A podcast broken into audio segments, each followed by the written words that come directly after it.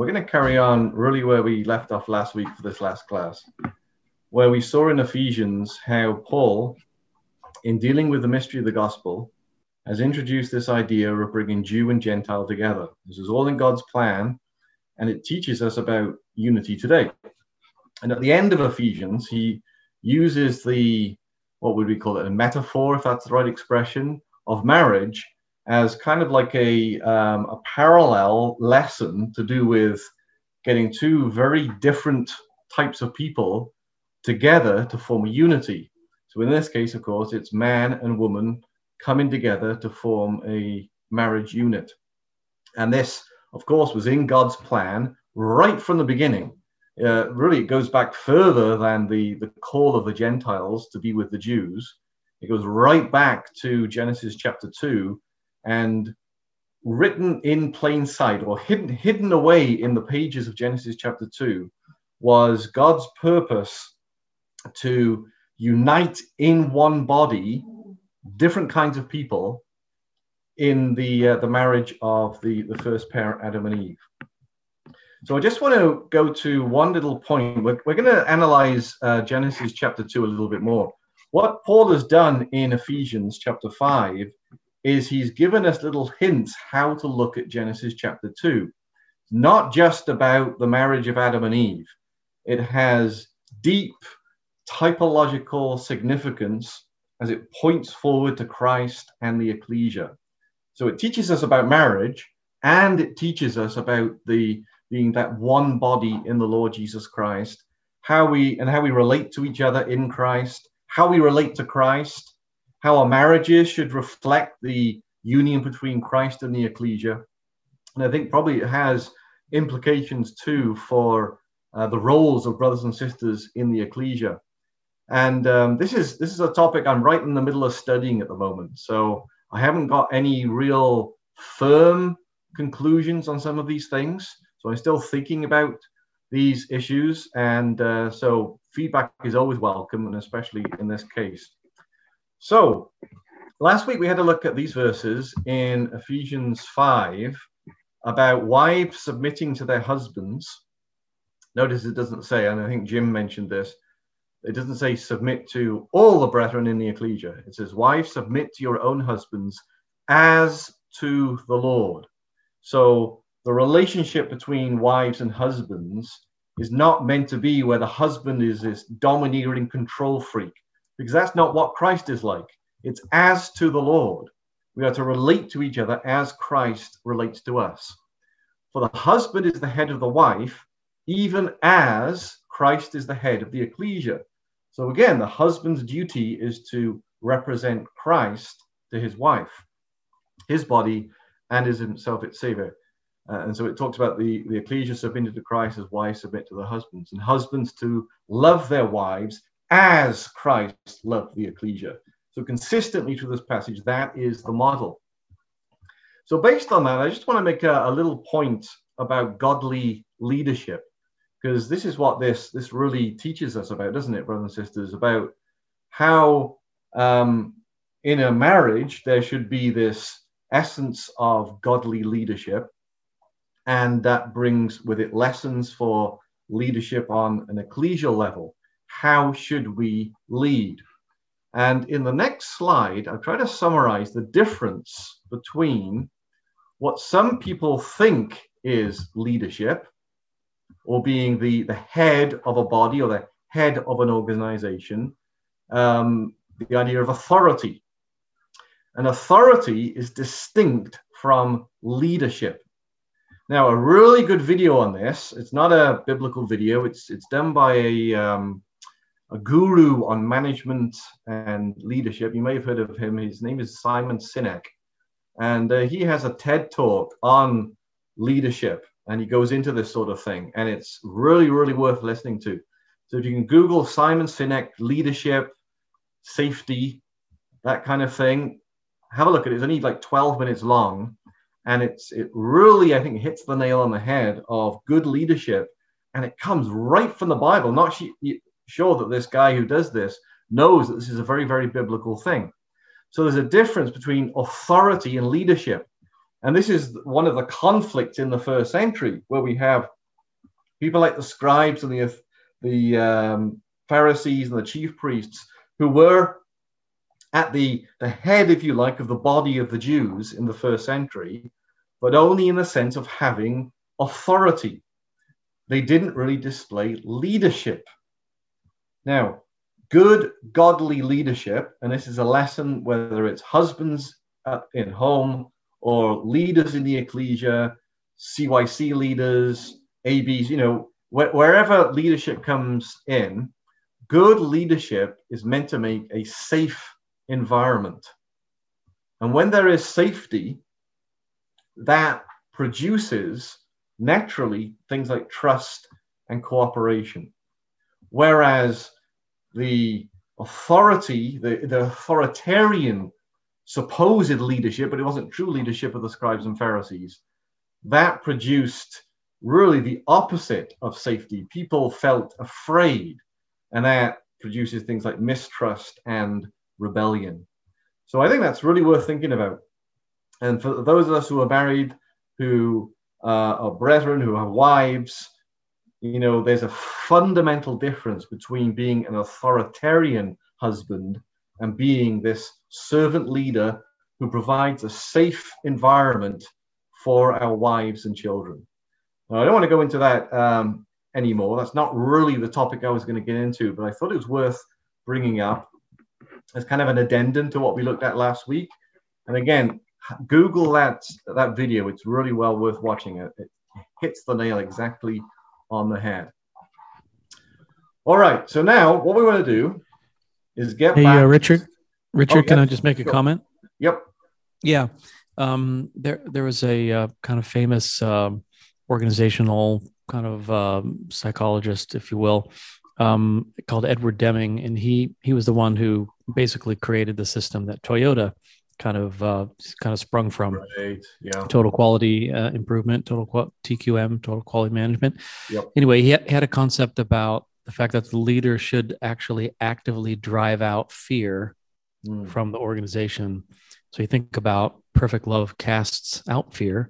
Right. Um, I, I, you know, it, what I really like about it is that it is, it's an active responsibility of leadership to drive fear out of the relationship. And so, as husbands, as leaders, th- those are fear is natural in that in that um, mis- m- that mismatch of authority and power that comes with a relationship of one person having hierarchy over another and so the so the the i think it is really a biblical concept that you're talking about is that that leadership's role is to drive out fear from from that relationship Yeah, thanks, Eric. That's a great point, and it just shows. It's really interesting when you, you know, you hear sometimes seminars in work on management, leadership, and so forth, and, when it really gets to um, what is good leadership, you can see. Well, the Bible already said this two thousand years ago. The wisdom of of leadership and you know managing an organization is right there in the Bible. It's really fascinating. All right, so what we want to do in the meat of this class is go back to Genesis chapter 2. As I said, Paul in Ephesians 5 gives us some clues as to how we're meant to look at a passage like this, that it goes far more deep than just, oh, this is about marriage. Uh, he brings out the lessons regarding Christ and the ecclesia. And this is part of what the, the whole idea of mystery is all about. I mean, you, you can read this sort of passage on a surface level and not really get much out of it. It's only until you delve deeper and you see that written in there is the, the, the profound uh, aspects of the purpose of God. And uh, this is about Christ and the ecclesia. So, what we want to do is look at some of the key ideas here that it was not good that the man should be alone. Why is that the case? Why was it not good for the man to be alone? And the, the woman here is called a helper fit for him, or as we've traditionally said, the, the help meet, which I never like that term. Uh, a helper fit for the man is a, a, much better idea. And we're going to look at this towards the end of the class if we have time. We're going to see that uh, a wife being a helper is not the idea of, let's say, an assistant or a secretary, which is traditionally something like how we've looked at this that the man is the one who you know lead, leads and drives and, and the, the wife is there just as like this little assistant on the side. No it's it, it's fundamentally different to that. So in order to create the woman god caused a deep sleep to fall upon the man. We'll have a look at that. And we'll have a look at this uh, curious thing that eve was made out of the rib of adam. Very very famous biblical concept, of course. Everyone knows that Eve was made out of Adam's rib. Even people who don't know much about the Bible uh, have heard about that. What exactly does that mean? And what does it mean that he made the woman? We're going to see significance of this particular word in the uh, in the Hebrew, and uh, we'll have a look at the end here of this idea of unity, because that's that's our main topic after all, and that's what we've been looking at, especially in uh, places like Ephesians, how these things teach us about that concept of unity. So the man and the woman brought together, men are from Mars, women are from Venus, but they're meant to come together and be one flesh, teaching us that the ecclesia needs to be one despite all of our differences, which normally would maybe cause us to divide, but we've got to learn to come together. So let's look at this a little bit more deeply. Now, First of all, even more fundamental in Genesis chapter 2, back in chapter 1, oh, where is it? Oh, where's my verse? Well, I must have deleted it. But I did have Genesis chapter 1, verse 27 up here. So, right at the beginning, when in Genesis chapter 1, verse 26, God made man and woman um, in his image and likeness, it specifically says in Genesis chapter 1, verse 27, male and female, he created them. And straight away, in just the very first chapter of the Bible, God is introducing this concept of diversity in unity.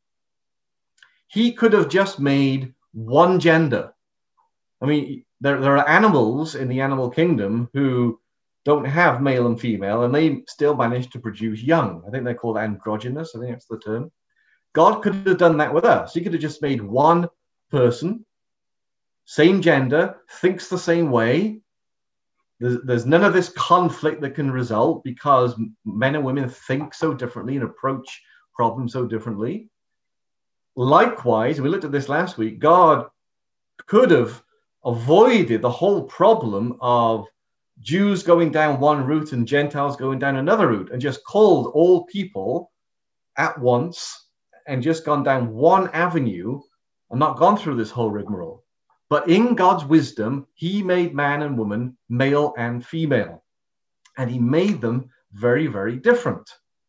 And it's again in God's wisdom uh, because He wanted to teach us this important concept of unity, of working together, of, of, of having those different um, angles looking at issues that together we can solve problems. Together we can uh, build up the ecclesia. And there's wonderful wisdom in all of that, of course. So, what does it mean that it was good, not good that the man should be alone and Adam went into a deep sleep? Now, on the next slide, I think there's a, an interesting echo of that in John chapter 12. Here, Jesus is talking about his impending death. This is the eve of his death. Now, notice the echo with Genesis 2 here. He says, The hour has come for the Son of Man to be glorified. He's talking about his death. Truly, truly, I say to you, unless a grain of wheat falls into the earth and dies, it remains alone. So, it is not good for a corn of wheat to be alone. Where would there be the production of fruitfulness without that corn of wheat falling into the ground? So, this is a symbol of death. And of course, out of that burial of the corn of wheat in the ground, it produces much fruit. So that's what Jesus says. If it dies, it bears much fruit. Whoever loses, whoever loves his life loses it. Whoever hates his life in this world will keep it for eternal life. It's really interesting what uh, Jesus says there, both in light of Genesis chapter 2 and in light of how Genesis 2 points forward to him and the ecclesia as outlined in, in Ephesians. So it's not good for Christ to remain alone. He needed to bring forth his bride. Now, in Genesis chapter 2, Adam went into a deep sleep. So Jesus went into a deep sleep. So what Adam went through points forward to the death of Christ. And it's in that activity of dying that fruit comes about. And that is exactly what Paul says in Ephesians. The, the relationship between the man and the woman is accomplished, the true godly relationship, when the husband loves his wife and gives himself up for her as Christ did the ecclesia. That's the only way to produce fruit in a marriage. That's the only way to produce a godly seed. That's the only way to um, make sure that your wife and your children are raised up as uh, godly, fruitful people if the husband is Christ in the sense of um, not loving his life in, in the sense that Jesus talks about it here. Who hates his life in this world will keep it for eternal life. So it's that aspect of, of giving ourselves up for the ecclesia. So that's all contained in uh, Genesis chapter 2. Now, the second thing we want to have a look at is what it means here that uh, having put Adam, Adam into this deep sleep, he made the woman. Now, the language here is really, really interesting. That word made there is this uh, Hebrew word, bana, and it's a construction term. And we're going to see it's not the only construction term in Genesis chapter 2. This is the word, the normal word for building a house. Now I have to re- resist the temptation. I'm going to say it, aren't I? I told Esther I, I mustn't say this in the class. I, I, mustn't say that Eve was built like a house. Oh, she, she just shouted from the other room, "Don't say it." But um, that's that's what's going on here. Eve was built that's what the word means. It doesn't mean created in, in the, the sense in earlier on in Genesis chapter one. It means built. And uh, it's I think it's purposefully written there in the text that uh, Eve is represented like the building of a house.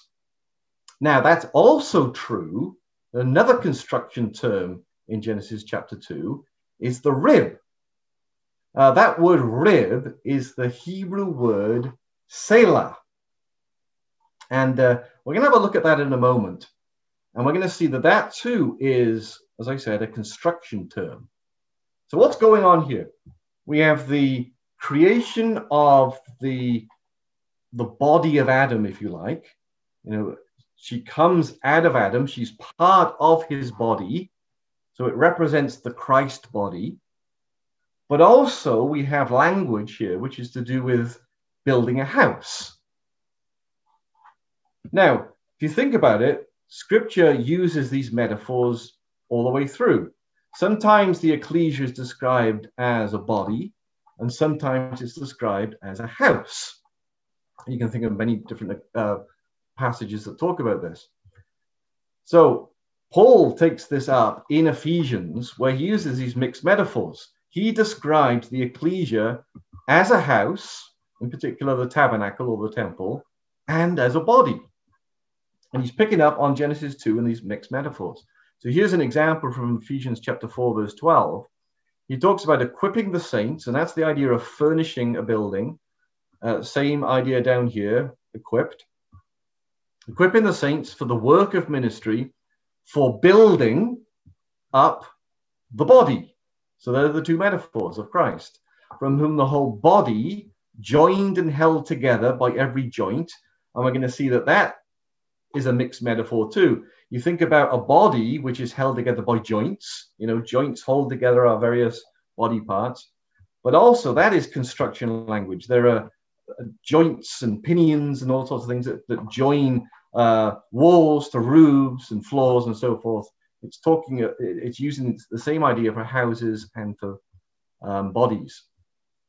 uh, when each part is working properly, makes the body grow so that it builds itself up in love. So Paul is tangling this language together to really bring home to us this idea that the ecclesia is both a body and a building. So let's think about why he does this. And uh, let's go back to the, the creation of Eve in Genesis 2, where one of Adam's ribs was used. Now, that is a really, really bad translation. It does not mean a rib at all. This particular Hebrew word is selah, and it more has the idea of a side. And it, it's a really good metaphor for, in the first place for showing how uh, man and woman really are meant to be seen as equal in Christ. It's not that one is better than the other. Eve was taken out of the side of Adam, not out of the head of Adam, not out of the foot of Adam, out of the side of Adam. So, in that sense, God is saying you are equal. You're, as it were, two halves of a whole. And together, you form the image of God. It's not that Adam can become the image of God on his own. It's not that Eve can become the image of God on her own. The two have to work together. This is what we talked about last week. We saw how some in the ecclesia tend to emphasize things like grace Others in the ecclesia tend to emphasize things like truth. Two aspects of the glory of God and what, what it means to be in the image of God. Now, rather than trying both to become perfect um, examples of the mix of, of truth and grace, what's meant to happen in the ecclesia is we recognize our sort of different um, ways of thinking but we work together that grace and truth might come together in one body. So that is what it's like to be uh, in a marriage. That's how marriages are meant to work. So let's look a little bit more deeply at this word rib. And it's really fascinating. If you do a concordance search on this word rib, you'll find it's used about 40 times in scripture. And out of those 40 times, seven times it's used for the construction of uh, this one up here, Solomon's temple. 11 times for the temple of Ezekiel's prophecy, and 18 times for the, the construction of the tabernacle. And there's about two or three other occurrences. So almost every time that this word rib, selah, is used, it's a construction term. And that's exactly what it is. So that adds to this idea that Eve was, was built like a house. So let's uh, have a look at uh, how this word is used in the tabernacle and in the temple. First of all, let's think about the tabernacle. When you go to uh, passages like Exodus 25, Exodus 27, you'll see that this word is usually translated something like side sometimes as side chamber, particularly in the record about the, the temple. And every time it's used, it's in the context of support.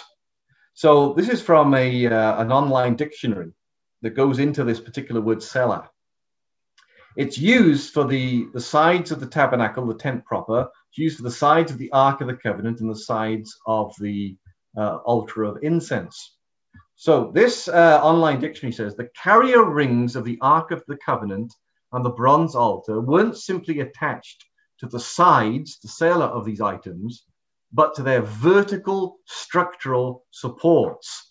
And if you look at this particular website, it goes deeply into this word, and it's very firmly connected with the idea in construction of a support of a house or a building.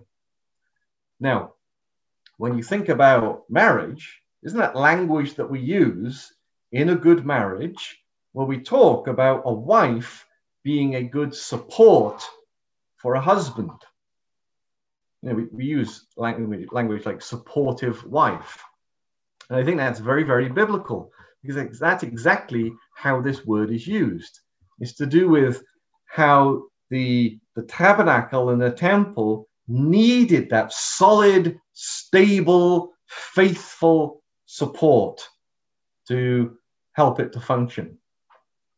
So there's part of the, the metaphor of, of what Eve represents. Now, in particular, this word side, here's one occurrence of it in Exodus 26. It's used for the, uh, the tabernacle proper and the sides of the tabernacle. And in particular, it's used in connection with the, the whole way that it was constructed, with uh, what, what it says in the King James boards. A more modern version will say frames. So you shall make the frames for the tabernacle. Now, what are these frames all about? Well, in the tabernacle, uh, one of the outstanding things were the curtains. There's a lot of language about how you were to make these ornate curtains that were, you know, covered with cherubim and were meant to be beautiful and were meant to reflect the glory of God. However, if you just have, you know, a bunch of curtains and you don't attach them to something, they're just going to fall down. So the function of these frames was to keep the curtains up and to support them. And uh, this picture here is a little bit inaccurate. The way that they're described in Exodus is more like you can kind of see in this picture here, kind of like a ladder. So there would have been um, holes here. So like a each one of these would look like a ladder, and you could see the curtain, the glorious color of the curtain through that ladder work. That was what the frames were for. They were to help support and to display the, these glorious curtains. So you think about it, then that is the, the function of the woman in a relationship. She's there to be a support. She's there in a marriage to be a support. We as an ecclesia are to support Christ. We're to show forth the glory of God in the Lord Jesus Christ in the sense of, of supporting him by uh, if you like, holding him up through our witnessing, through our preaching, through our uh, living our lives, that we're to show Christ. So that, um, I think, is where this, this whole metaphor is going. So the, idea then of support. Also, we have in the tabernacle the idea of oneness. So we've seen in Genesis chapter 2 about the importance of one flesh. Ephesians chapter 4, the whole body joined and held together by every joint. Made the point earlier that we can look at that as joints in a body, or what comes out in that same chapter in Exodus chapter 26. And these curtains, you shall make 50 clasps of gold and couple the curtains one to another with the clasps, clasps so that the tabernacle may be a single whole. In other versions, it says that it may be one tabernacle. So lots of different parts, different curtains, but all coupled together to form one single whole. So that idea of unity really comes through very, very strongly in this. And uh, everything that was utilized in the tabernacle. You know, you wonder sometimes when you're reading about the tabernacle, why do we have all this detail about how, even about how things were joined together and so forth? It's telling us about the importance of being joined together, of being held together in a spiritual sense. Um, another passage that talks about uh, the the bride as being a building as well is in Isaiah chapter 45. So this is a very lovely psalm about the marriage of Christ to his bride. And in Psalm 45, I'm not sure you can see, it's not very clear there, but verse 13 is an interesting verse. It says about the bride, the king's daughter is all glorious within. Her clothing is of wrought gold. Now, what's interesting about that particular word within is that it's also a construction term. It's used I think, pretty much exclusively outside of this passage for the insides of a house. In particular, again, the tabernacle, Solomon's temple, and Ezekiel's temple. So here it talks about the inner part of the sanctuary. Solomon overlaid the inside of the house with pure gold. Then he went into the inner room. So if you think about the woman then being the sides of the house, it's not an empty house. She is all glorious within. So if you apply that to the ecclesia, we are, as it were, the sides of the house, the sides of the um, the house of God, and the house of God was full of the glory of God. So whether it's the ecclesia or our individual selves, what's important is what is inside of us. And we know that that's um, very uh, biblical principle. So you can go down all sorts of avenues with this, looking at uh, the connection between um, the woman and the building of a house. Proverbs talks about um, building a house, and it says that wisdom has builded her house. Wisdom is personified as a woman there. All sorts of uh, interesting things to, to look at there. Now let's come back to the, uh, the temple. And this word rib, this word tsela. In First Kings chapter 6 and in Ezekiel, this word is translated in most version, versions as something like a side chamber. And various expositors have argued about this, saying, well, probably these side chambers in the temple looked like kind of like uh, the ribbing on the side of a rib cage because of the word rib in Genesis chapter 2. They try to figure out how this could be like Adam's, Adam's rib.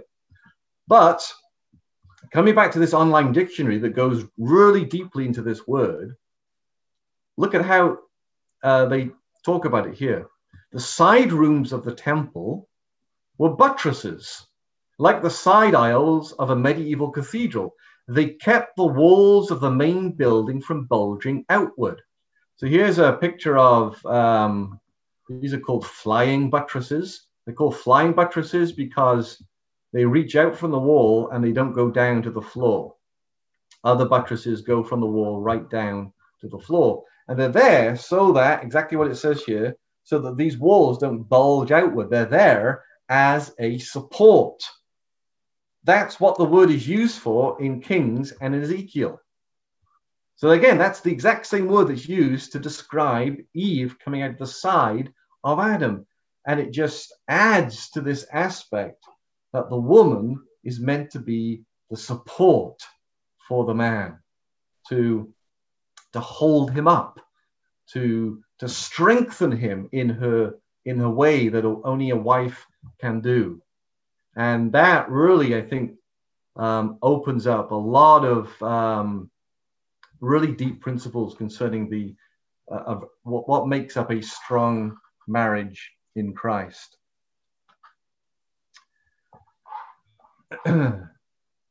Now this word buttresses is actually a biblical word does anybody know where it is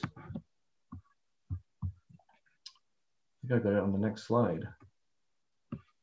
So, when Paul wrote to Timothy, interestingly, he is writing to the overseer of the ecclesia in Ephesus.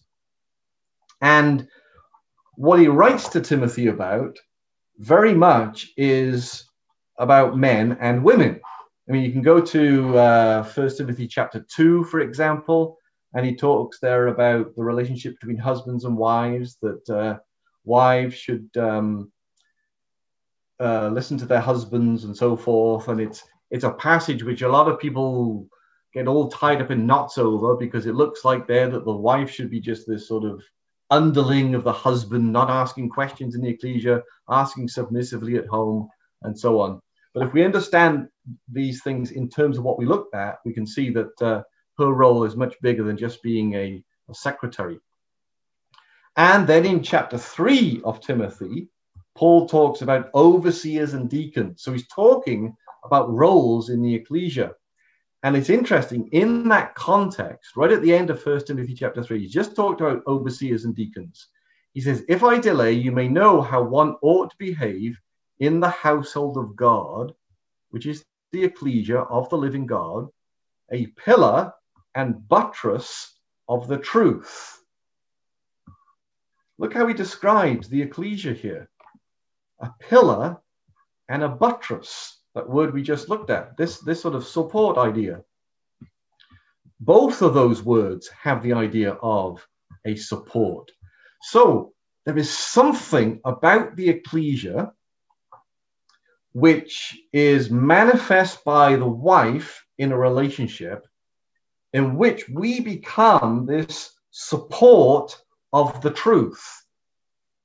And I haven't quite figured out the, the deep significance of this because, you know, when you think about the ecclesia in relationship to Christ, in what way do we support Christ?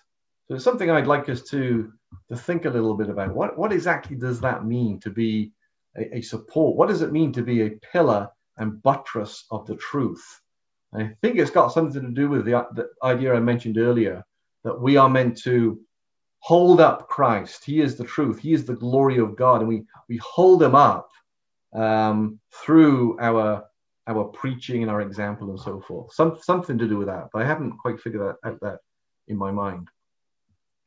Um, interestingly, another thing I think Paul is doing here is drawing a contrast between the ecclesia as the house of God, and this is what was the seventh wonder of the ancient world, the temple of Artemis in Ephesus. So the people in Ephesus would be very familiar with a certain temple. And in this artist's rendition, you can see it's dominated, there were 127 pillars, and by the huge buttresses, massive, just holding this thing up, supporting this thing up. So when Paul said the ecclesia is the pillar and buttress of the truth, they had that, that example in the city itself. And then when he says in verse 16, great indeed we confess is the mystery of godliness, there's that word mystery again.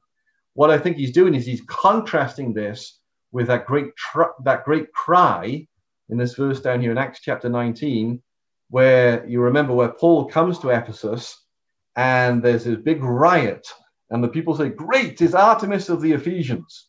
Well, Paul says, No, great is the mystery of godliness. Great is the stuff connected with the ecclesia, the bride of Christ, not Artemis, who is this goddess of fertility. That's not what the, the woman is meant to be. The woman is meant to be this pillar and support of the truth. So, all sorts of uh, interesting things to get into there.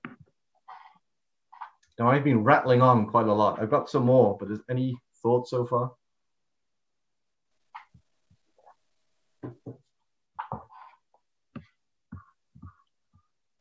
Is anyone still there? Hey, hey Richard, it's Eric. Um, hey. So I, I like that uh, connection back to the Exodus passage about the rings on the on the ark, because that's that's that's the vertical support member inside that construction, that's a pillar. Yeah. So there's the pillar and then the support piece. Right. Right. So it's an it's a nice allusion to the the husband and wife being the essence of that of the church, which is um, which is the you know the household of God. Yeah. Yeah. Yeah. Thanks, Eric. And um, and I think this this whole principle then we can see in how we view the role of, of men and women in general in the ecclesia, that we have these, these separate roles for a reason. It's not that the role of men is better than the role of women or vice versa. It's that we have different skills, different ways of thinking, and therefore different roles in the ecclesia. We're not meant to all be the same. If we we're all the same, it, it wouldn't have that that beauty of, of what this mystery of the gospel is all about of of bringing these diverse people together in one Um, what would the tabernacle be like if it was just all the same? Um, if all all the items of furniture were all the same dimension, for instance, you know, they wouldn't have the beauty. There's there's beauty in this diversity, and it's what Paul brings out in First Corinthians chapter 12, where he says, "What if the whole body was an eye, or the whole body a foot?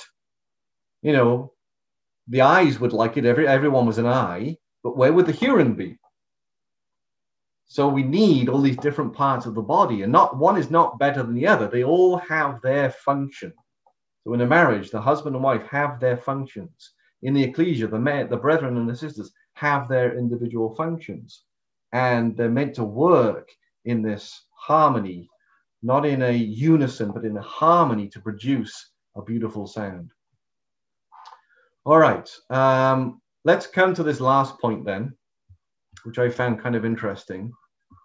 What does it mean in Genesis chapter 2 where Eve was made specifically as a helper fit for Adam?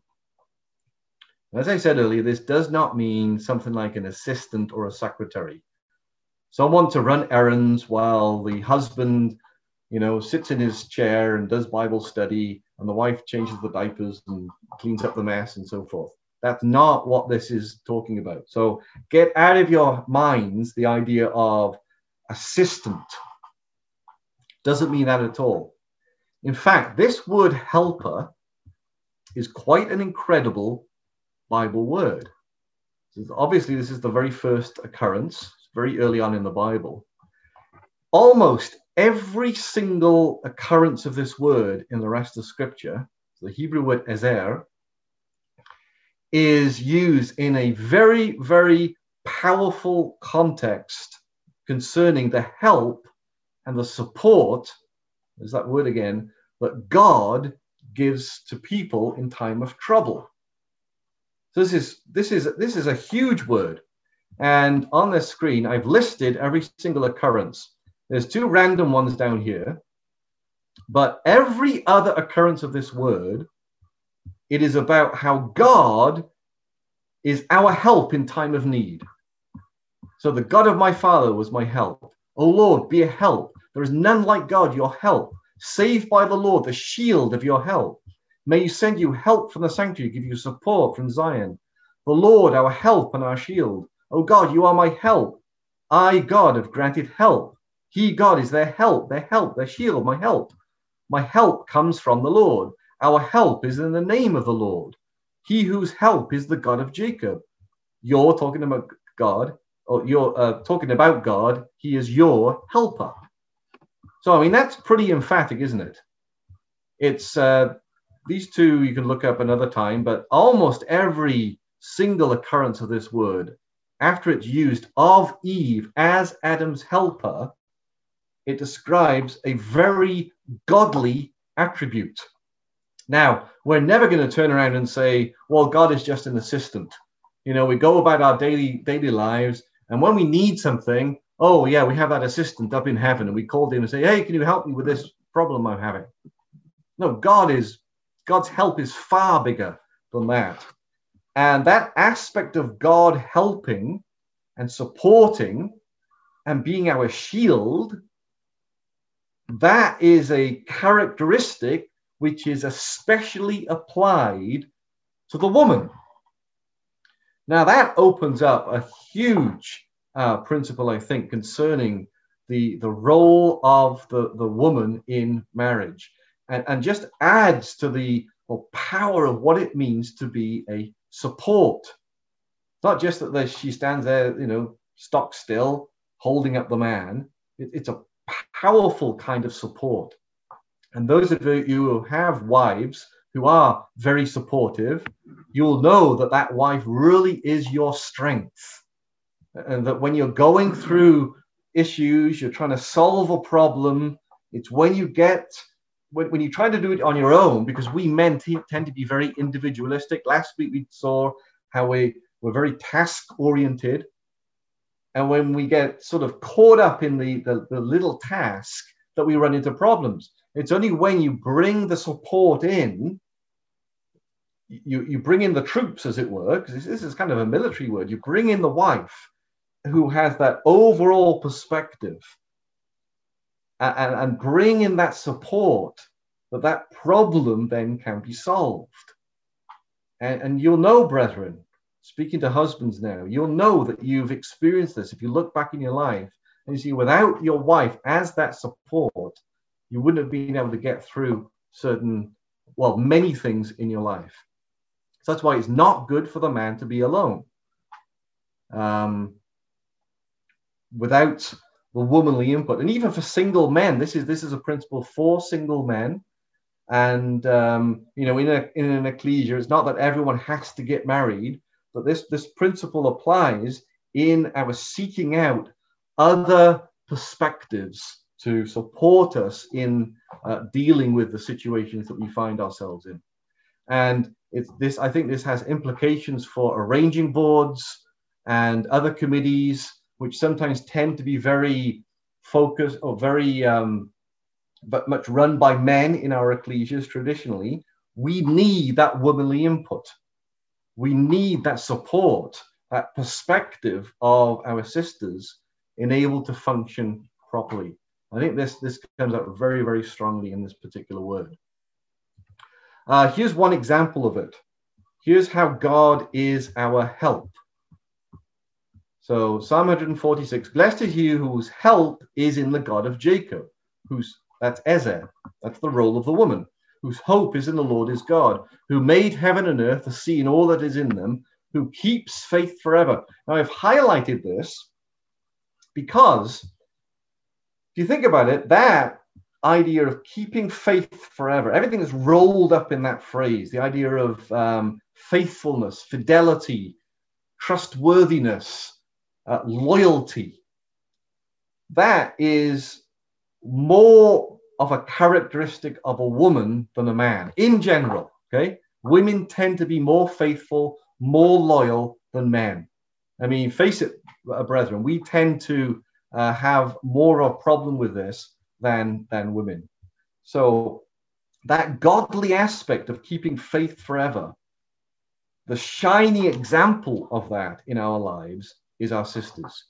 And look what God does in his help. These are, are things that women, again, tend to manifest better than we men.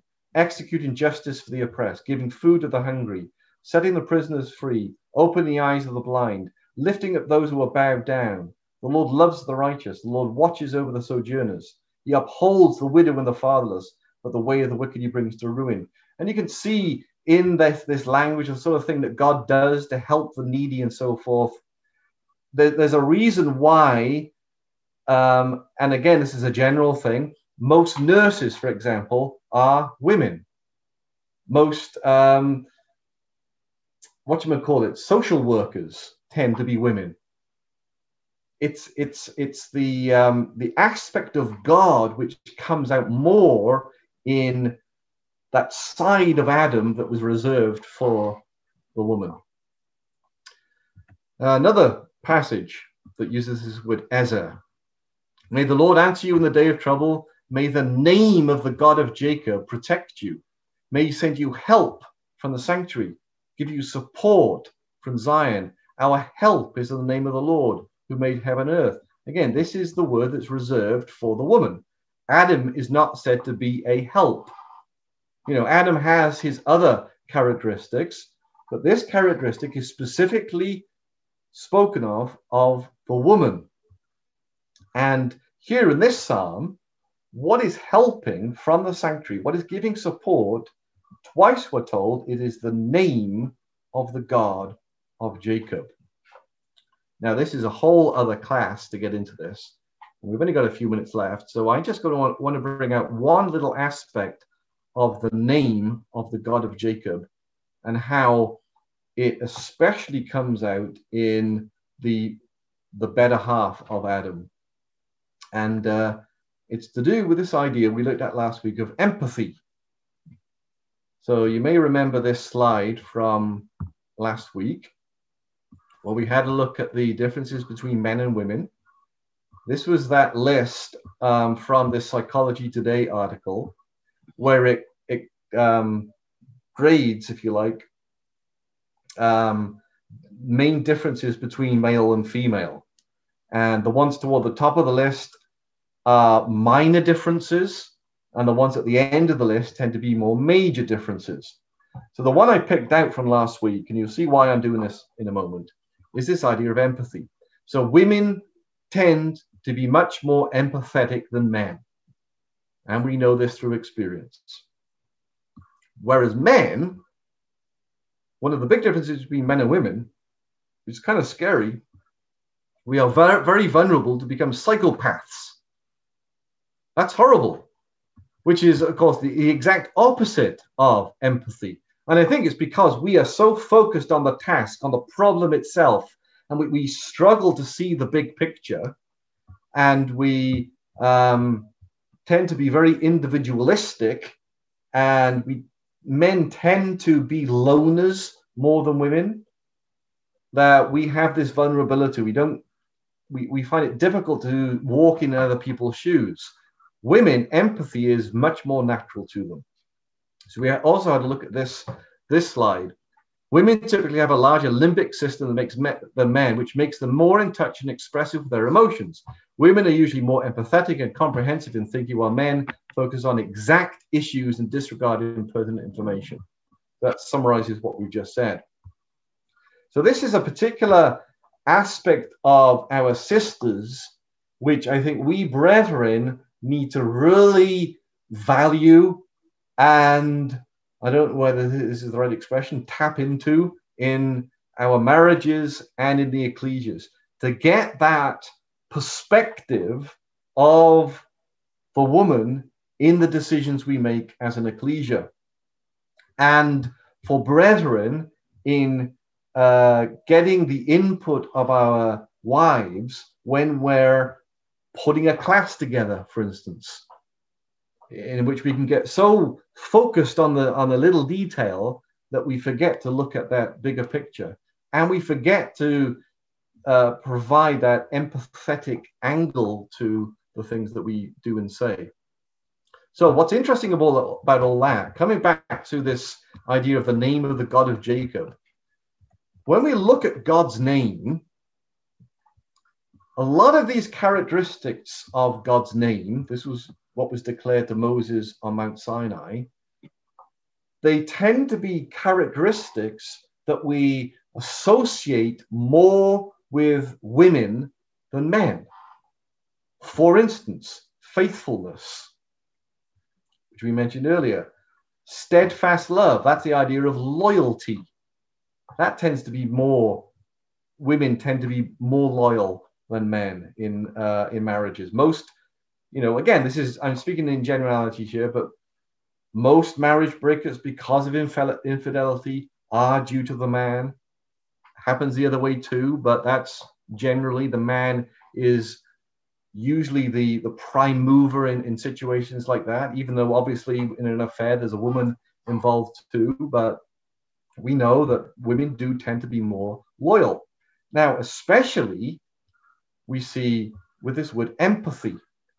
That word there, where it says God is merciful, that, is, that means really the idea of empathy or compassion. And this is a very, very womanly characteristic. In fact, it's such a womanly characteristic that the same word for empathy or mercy or compassion in scripture, the exact same word is used for a mother's womb. So, what I think we're being told in this characteristic of God is his mercy or his compassion or his empathy is like the connection between a mother and the child that she bears in her womb. It's that amazing um, connection and empathy that only a, a mother can truly understand.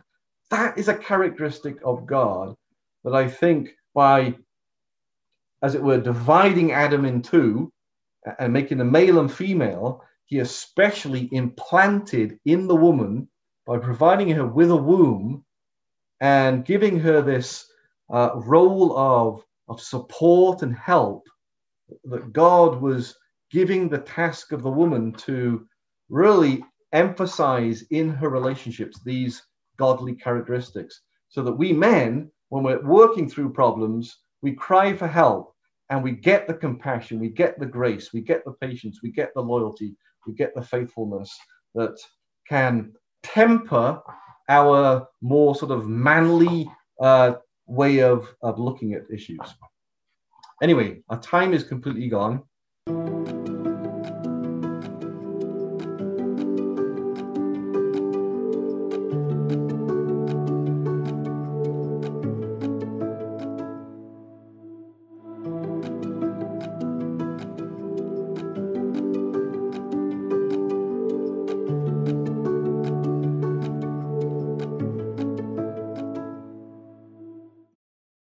So we've been looking uh, mainly in the epistle to the Ephesians, and that's where we're going to spend most of our time for this class. And this is uh, an epistle in which Paul expounds on the mystery of the gospel.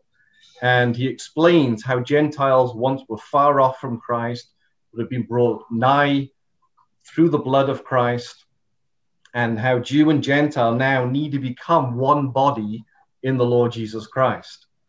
So, with that in mind, let's remind ourselves of something we had a look at either in our first or second class, and that is the overall um, or a, break, a very brief breakdown of Ephesians, and uh, extremely brief, just in two uh, columns here.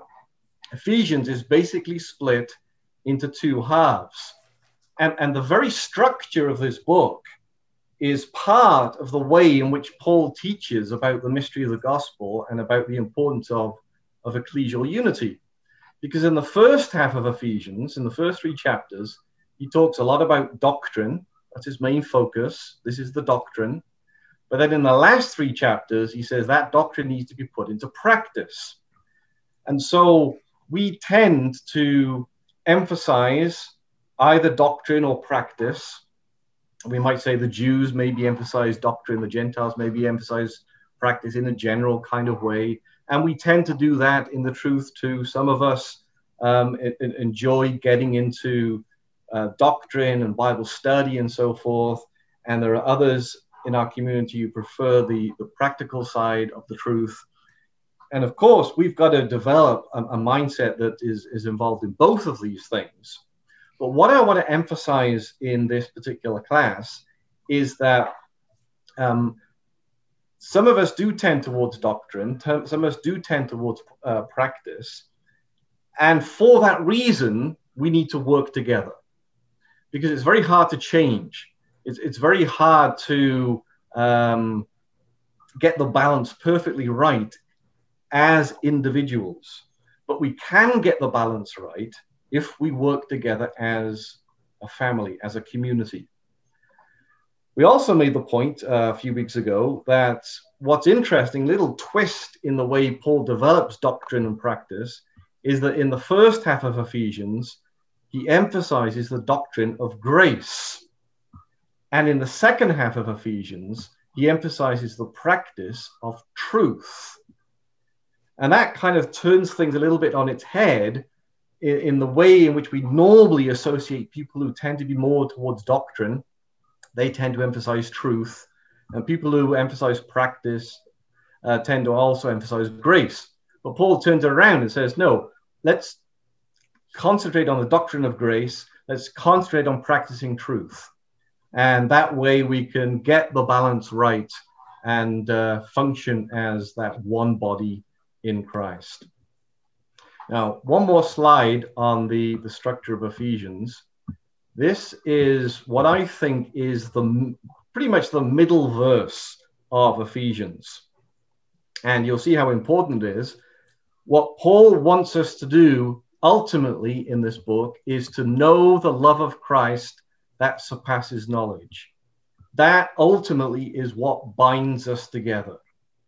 The love of Christ who gave his life for us Paul talks about this extensively in Ephesians, how the blood of Christ brings Jew and Gentile together.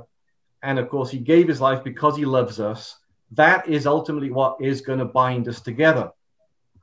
But the part of this verse I want to emphasize, you can see on the screen, is we need to know that love, that we may be filled with all the fullness of God. Now, what on earth does that mean? What does it mean to be filled with all the fullness of God? What is this fullness that Paul talks about? And he talks about it a couple of times in Ephesians. Well, first, on the left hand side of Ephesians 3, verse 19, the emphasis is on grace, as we saw in the last slide. And then after Ephesians 3:19, then he gets more into the topic of truth. And I would suggest to you that those two words, grace and truth, summarize what this fullness of God is that we need to be filled with. Now, you might be thinking of a Bible echo here. Who was full of grace and truth? Anyone? Jesus, of course. Right. John chapter 1, verse 14 Jesus was full of grace and truth. And there's an interesting connection here between the way Paul structures Ephesians and the way John structures his gospel record. And very much so, John is a gospel in which he reveals the mystery of the gospel. He goes back time and time again in his gospel record to the Old Testament and shows how various things in the Old Testament, like the tabernacle, and most especially the tabernacle, hidden in that tabernacle was the Lord Jesus Christ. And he brings this out in the first chapter, in these very famous verses. He says, in the very first verse, in the beginning was the Word.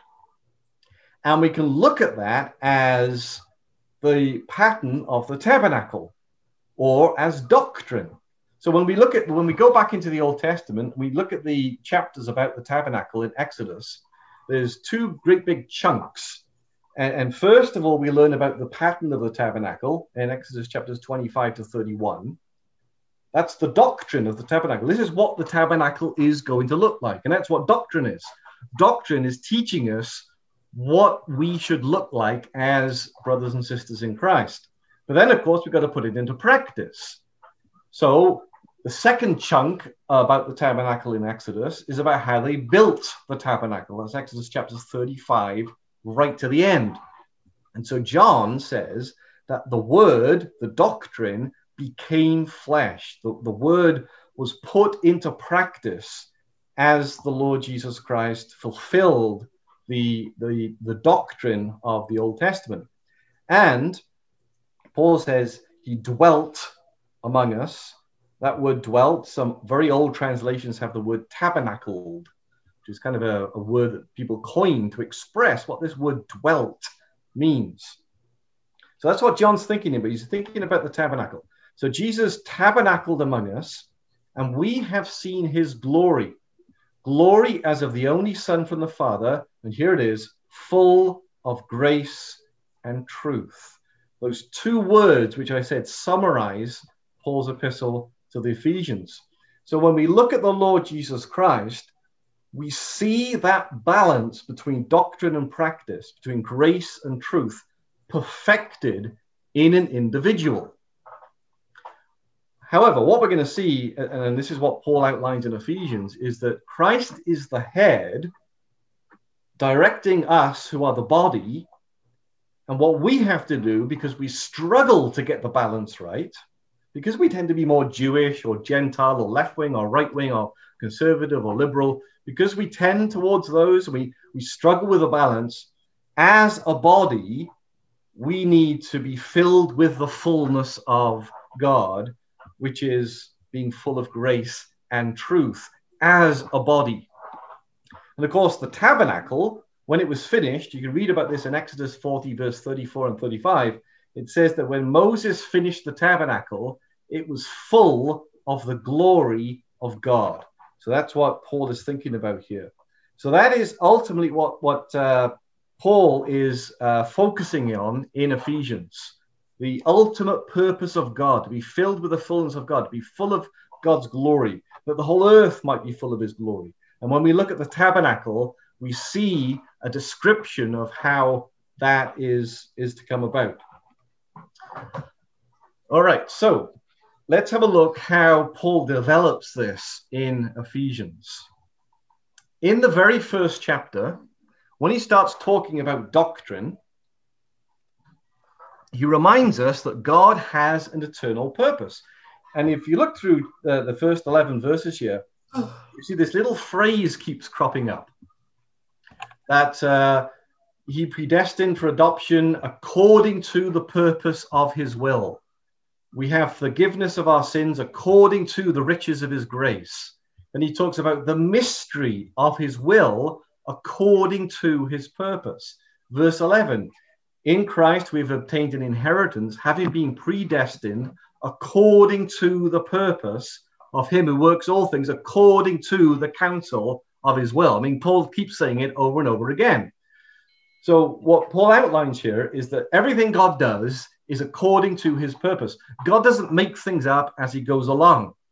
He is a God who has a plan, who has a blueprint, and then he follows that blueprint, which is exactly what is in the description of the tabernacle. Moses and the other builders didn't just make it up as they went along. They were given the pattern of the tabernacle, and then they had to build according to it. And that's why both doctrine and practice are important, of course. We don't just make it up what it means to be a brother or sister in Christ and have some sort of vague idea about being a good person and, loving one another. No, it, it's got to be based on the pattern. It's got to be based on the the doctrine, on the purpose of God, and then we we, we um, build up our lives and our families and our ecclesias according to that doctrine. And what Paul is doing here is he's using the, the figure of the tabernacle. That exact same phrase in the Greek is used a couple of other times in Acts 7 and Hebrews 8, where we're reminded that when Moses was given instructions about the tabernacle, God spoke to Moses and directed him to make it, there it is, according to the pattern. Hebrews 8. When Moses was about to erect the tent, he was instructed by God saying, See that you make everything according to the pattern. That's a quotation from Exodus chapter 25 and verse 9. So there's the principle very applicable to ourselves. That's why doctrine is important. We, we can't build the right house without the right directions. So we need to understand doctrine. And, and we all understand that. And, and Paul, in the first few chapters, emphasizes that over and over again. Now, in the um, second half of Ephesians, then Paul talks about the building of the house. And he again thinks about the tabernacle. So if you go back to the chapters in Exodus about the tabernacle, there were men who were given gifts, a lot like the gifts of the Holy Spirit. Uh, in particularly, two men, uh, Bezalel and Aholiab, were given wisdom, knowledge, understanding, and expertise in all sorts of uh, uh artistic um, ways to construct and uh, build the tabernacle.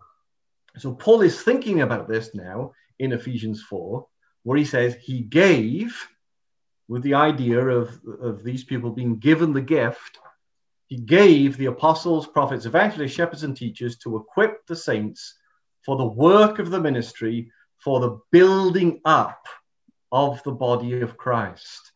And that's what Paul emphasizes in this second half. We need to take the doctrine and then build our ecclesias according to it.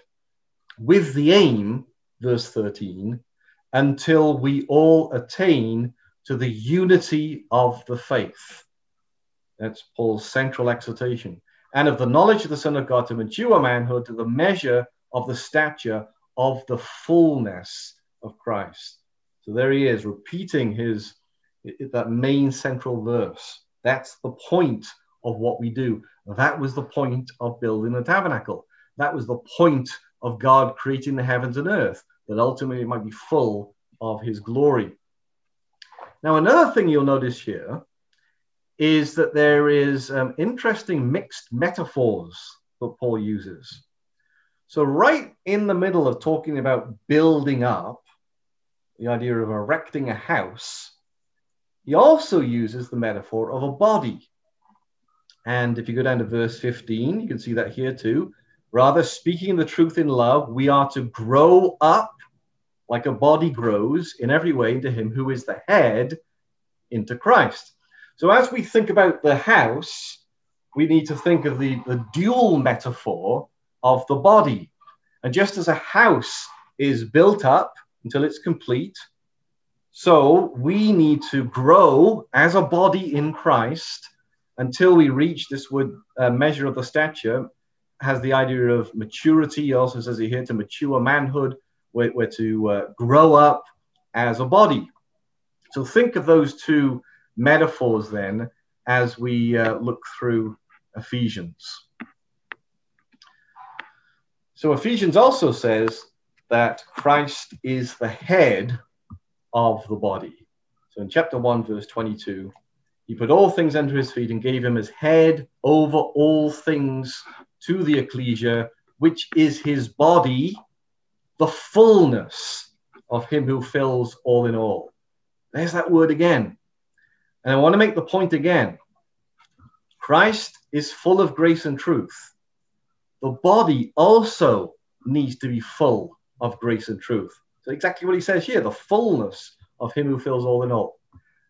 But to do that, to accomplish the task, the, the ultimate aim of the house or the body, again, we need to work together. This is Paul's point in Ephesians.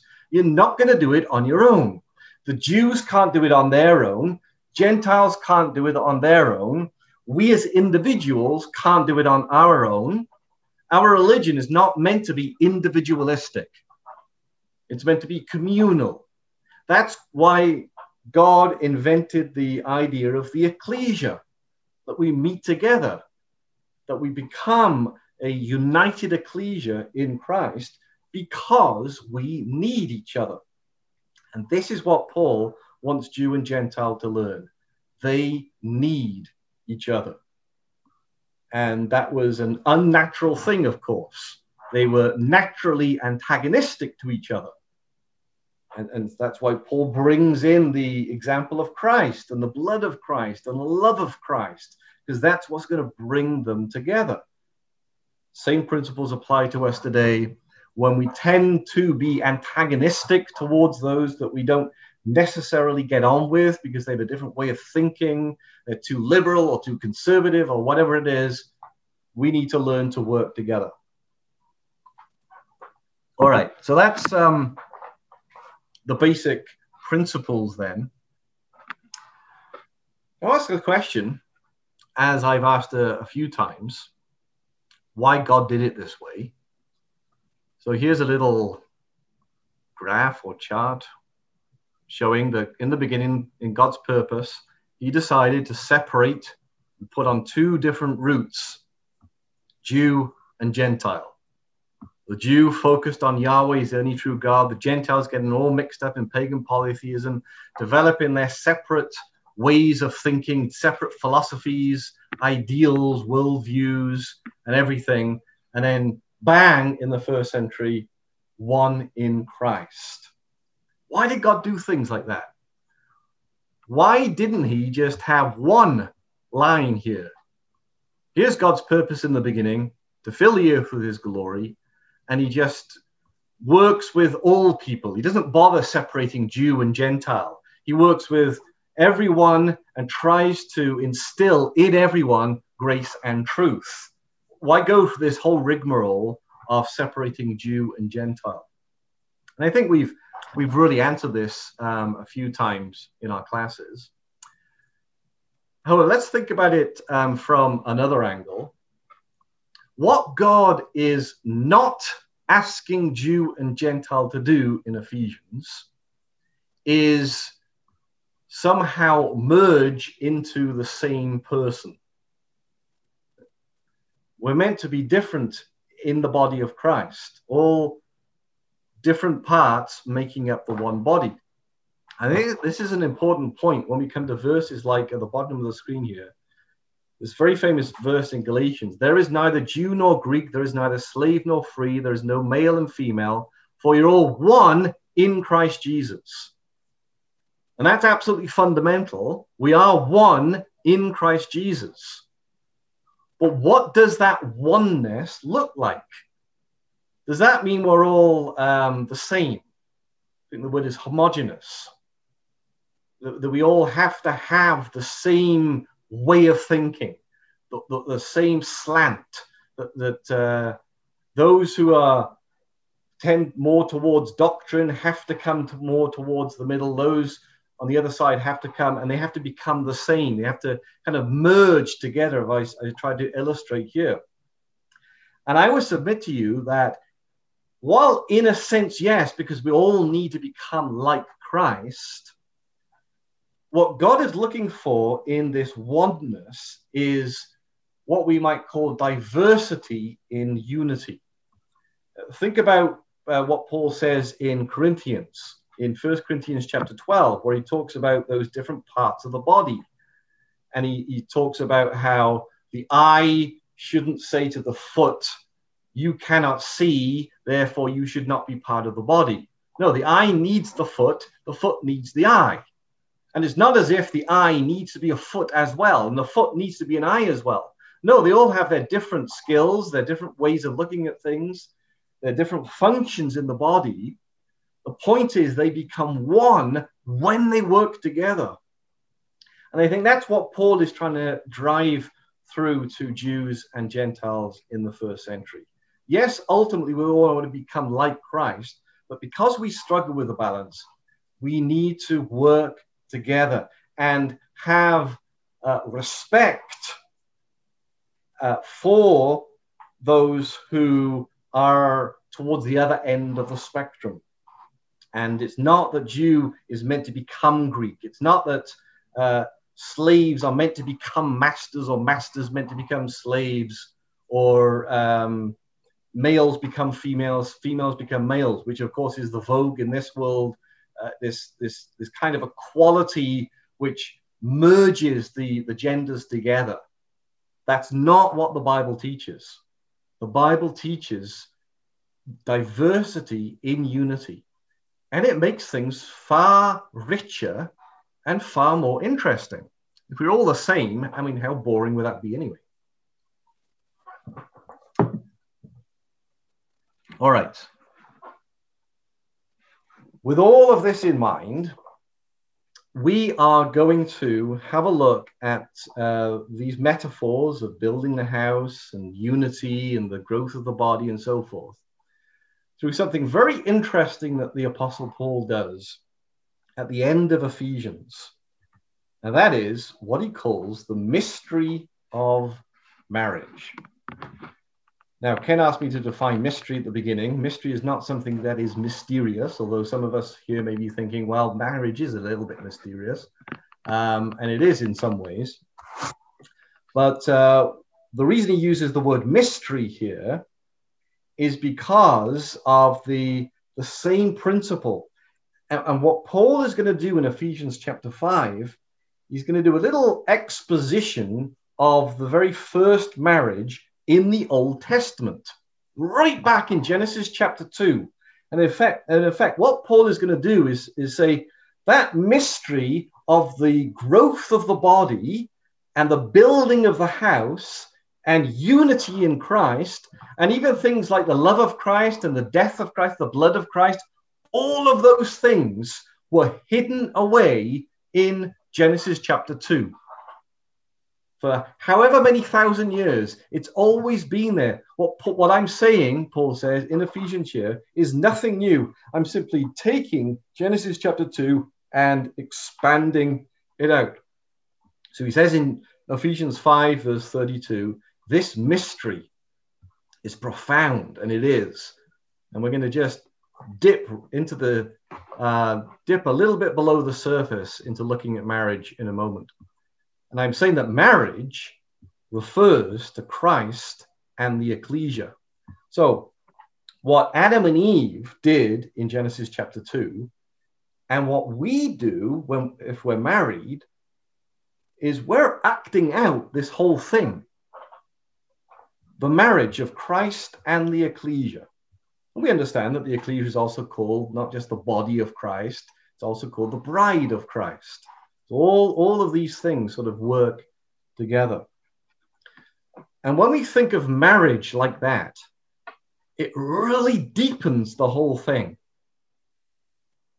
Those of us who are married are acting out what it means to be one in Christ. And what the Apostle Paul does in his, uh, there's about 11 or 12 verses at the end of Ephesians chapter 5, is he takes all of the principles that he's talked about in the previous four and a half chapters, and he says, now have a look at this through marriage. It's a remarkable thing that he does. So, what I want us to do is work through this, and we might not get through it all today, so we'll carry on with this, uh, God willing, next week in our last class. So let me give you uh, some examples of how Paul uses uh, marriage to illustrate the whole principle. Um, first of all, we're not going to go through this chiastic structure, but this is Ephesians chapter 5, verse 22 to 33.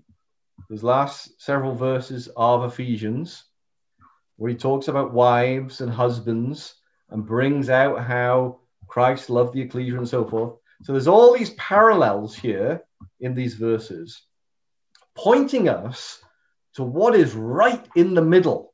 What is the point of marriage? What is the point of Christ being the head of the ecclesia?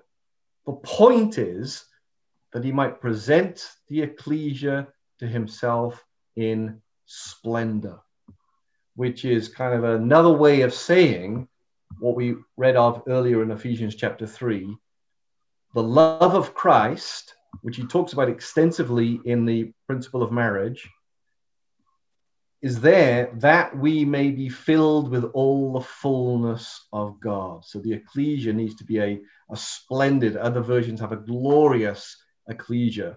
So that's that's what we're meant to be doing. And for we husbands, that's our role as husbands is to make sure that our wives reflect the glory of God. And that really expands on what marriage is all about. It's a really, really deep thing. So here's an example. Back in Ephesians chapter 1, Paul is talking about the purpose of God. He says, He chose us in Him before the foundation of the world why? That we should be holy and blameless or holy and without blemish. And he's picking out, actually, he's picking up on the idea of the, the lamb that was used in offerings that should be holy and without blemish. Now, interestingly, that language there, which applies generally to all of us, of course, we all need to come to that point.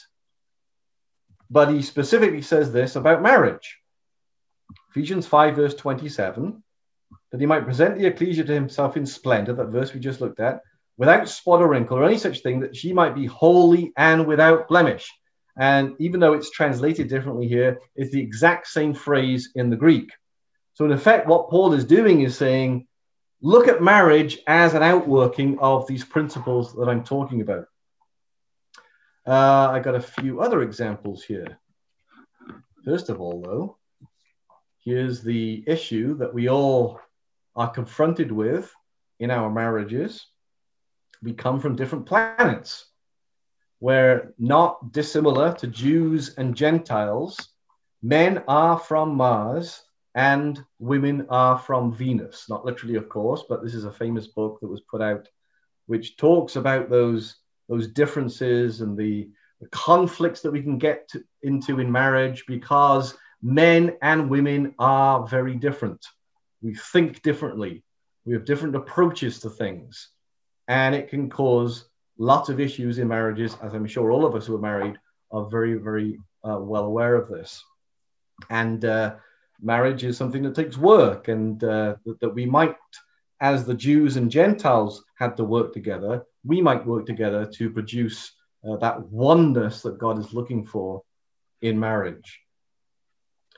So what I've done is I've got a couple of quotes here, so you don't think I'm just making this up off the top of my head. And uh, this is actually a good example of marriage in process because I told Esther I was going to talk about the differences between men and women. And she said, make sure you quote some sources so they don't think this is just Richard talking. So there's Esther helping her husband to produce this, this class. So just a little mini example of, of husband and wife working together. And uh, this is from Psychology Today. And there are a num- you can look at a number of articles there in which they talk about the differences between male and female.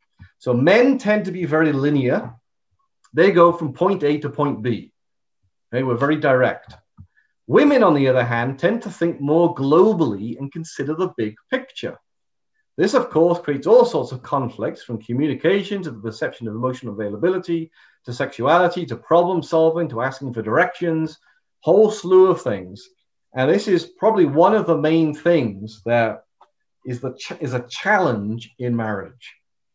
Uh, women do think more globally, they do think of the big picture, while a man will tend to focus on the, the, the thing at hand itself and not see the uh, the context around it and try to fix the, the problem in, it, in and of itself. Whereas a woman will tend to approach this, and again, this is a tendency, these are generalities, of course. And a woman will tend to approach that looking at the context, looking at the broad picture, and looking at things. If we do it this way, it's going to affect that. If we do it this way, it's going to affect that.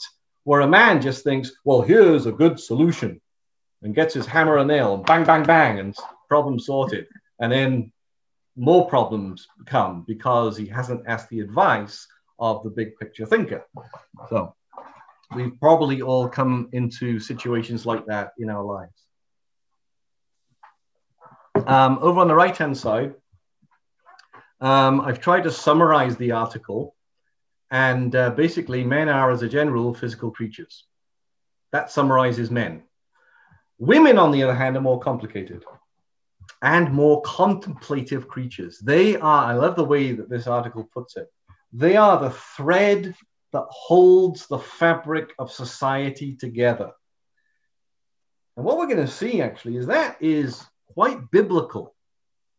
And I don't think whoever wrote this article was, was looking at um, Genesis 2 or any of the other passages in, in relation to marriage. But that is a, as uh, we're going to touch on hopefully later or next week, the way uh, women hold the fabric of society together and tend to think about the whole cloth, not just the part that they can see or touch. That's very, very biblical indeed.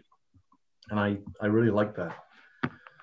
So there's just a, a little example of how men and women are different.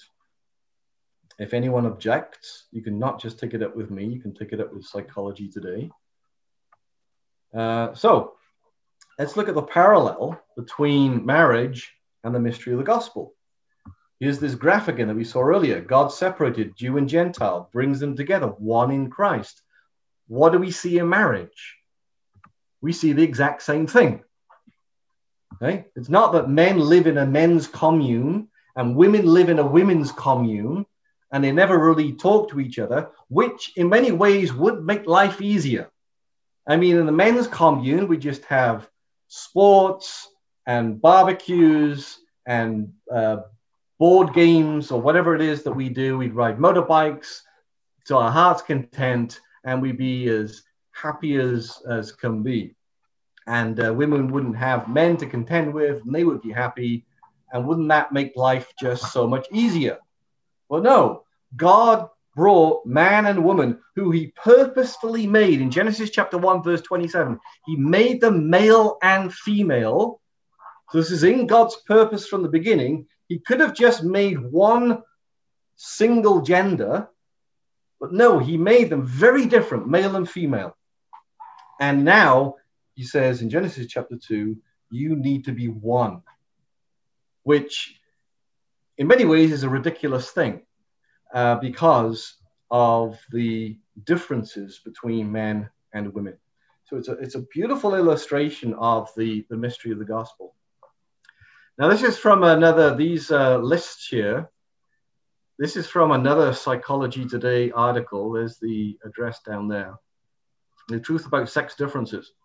And what this article does is it um, summarizes many of the main differences between male and female genders, and it puts them as either small, small differences, medium differences, or big differences.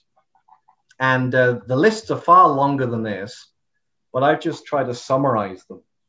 And I try to get a mix of positive and negative. I didn't have a very good, uh, do a very good job of that with men. There weren't very positive, many positive things about men. I don't know why. I, I don't get it. So um, impulsivity, physical aggression. We'll talk about this one in a moment.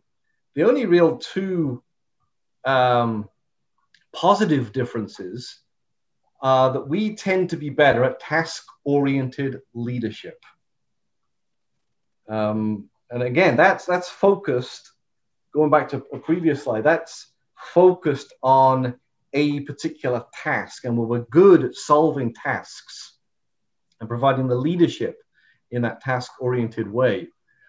We're also good at mental rotation ability. Yay, man.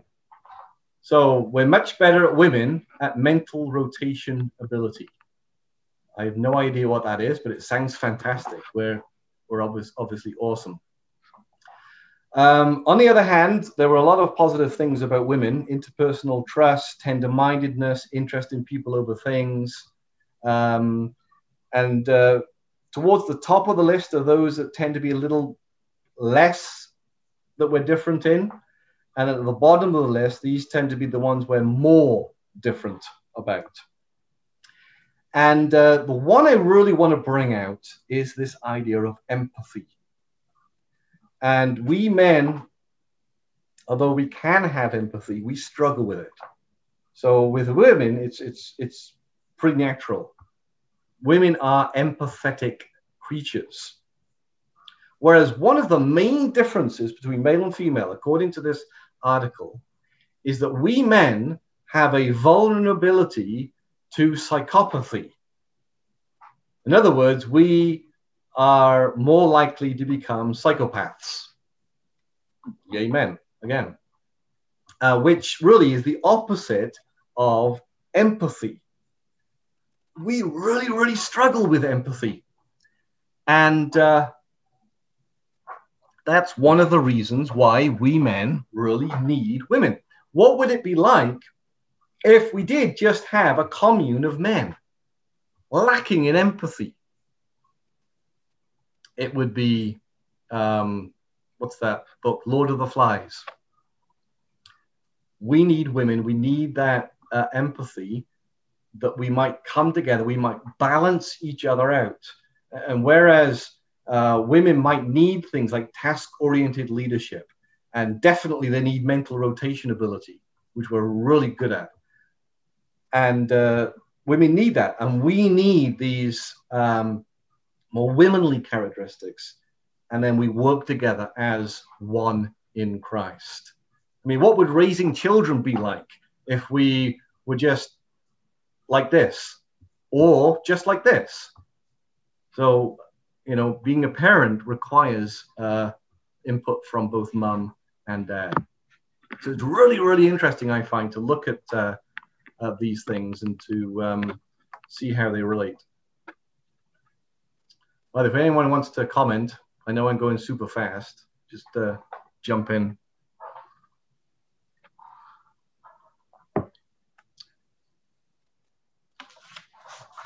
So there's another um, another presentation I came across thinking about this idea of empathy and emotions.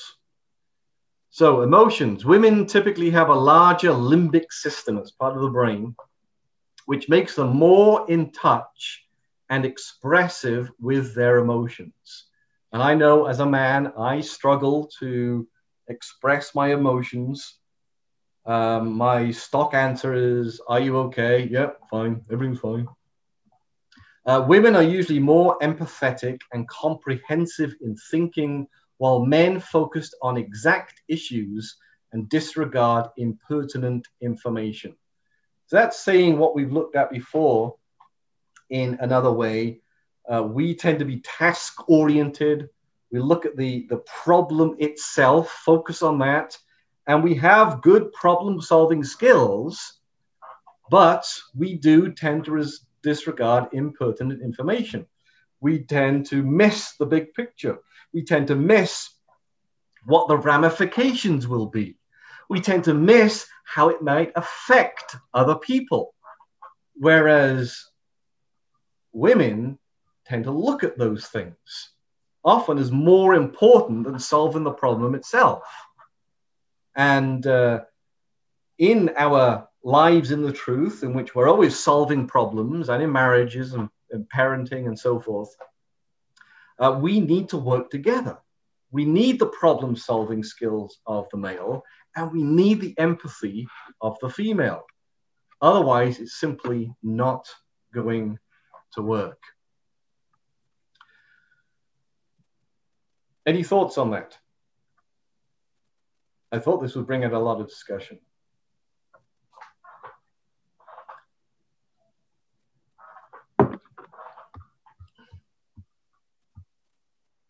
Is anyone still there? Oh, yeah. what's that little clip at the bottom? Pardon? The what's the little video clip at the bottom of? Oh, I don't know. This is I just cut. I just uh, took a copy screen. and pasted it. A screen grab. I think that's from a, a Friends. friend, the Friends TV show. Yeah. I like this. Uh, these this the Man's Day. Right. showing Day. different emotions. Okay. Hey, Um, Rich, just so you know what mental rotational ability is, Is that spatial thinking? it's spatial rotations. They Right. ran into this in education when they discovered that men were so much better in chemistry when we got into looking at the rotational ability of three-dimensional models of a molecule. So men are men have a much more of an ability to do that. So do Right. teenage boys. Uh, when girls seem to have trouble with like taking figures and rotating them in their head and finding out what matches up, what's the exact same shape as this when you rotate Right. it. Yeah. So That, that really helps in problem solving, right? it helps in problem solving, but it's not entirely practical. So it you know it, it's it's it's great on a maybe a, doc, a doctrinal level, but on a a practical level, it's it has limited uses. But we're good at it, which is awesome. All right. So let's have a look at another uh, few ways in which Paul brings out um, the principles in Ephesians and applies them to marriage. So we've looked at this passage before in Ephesians 2 that Jesus is our peace, that the, the middle, the dividing wall has been broken down, and so forth. We looked at this last week. That he might create in himself one new man in place of the two. So Jew and Gentile come together as one in Christ. Now, the echo with marriage there is pretty obvious. Here, Paul at the end of Ephesians says, and he quotes from that verse in Genesis 2 Therefore, a man shall leave his father and mother and hold fast to his wife, and the two shall become one flesh. You know, looking at this, you'd almost think that Paul was quoting from the very same passage. So, marriage very much is to do with this, this principle of unity. Um, love, obvious in marriage, comes out very strongly.